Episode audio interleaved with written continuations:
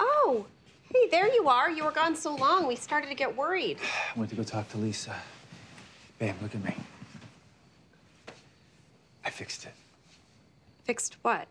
I thought about what you said. About the chips falling where they may? No, no, about the garage being the perfect place. For cars and storage. What? No. No, for family.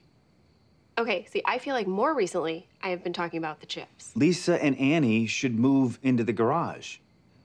Martin, that's crazy. Babe, it's gonna help them out financially. We get to be close by and, and, and help. Martin, she would never. I've offered.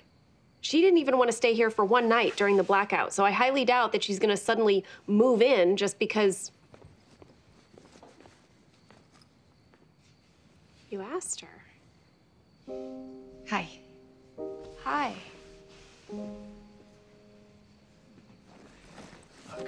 I don't want the kids not talking to me when they grow up. Any of them. And that includes Annie. I wanna be a part of their lives. We said it would just be for a short while. Until, um, until I get through this rough patch. Of course, yeah. Just whatever you guys need. Okay, I'm just, uh, just gonna get them set up in the garage. Yeah.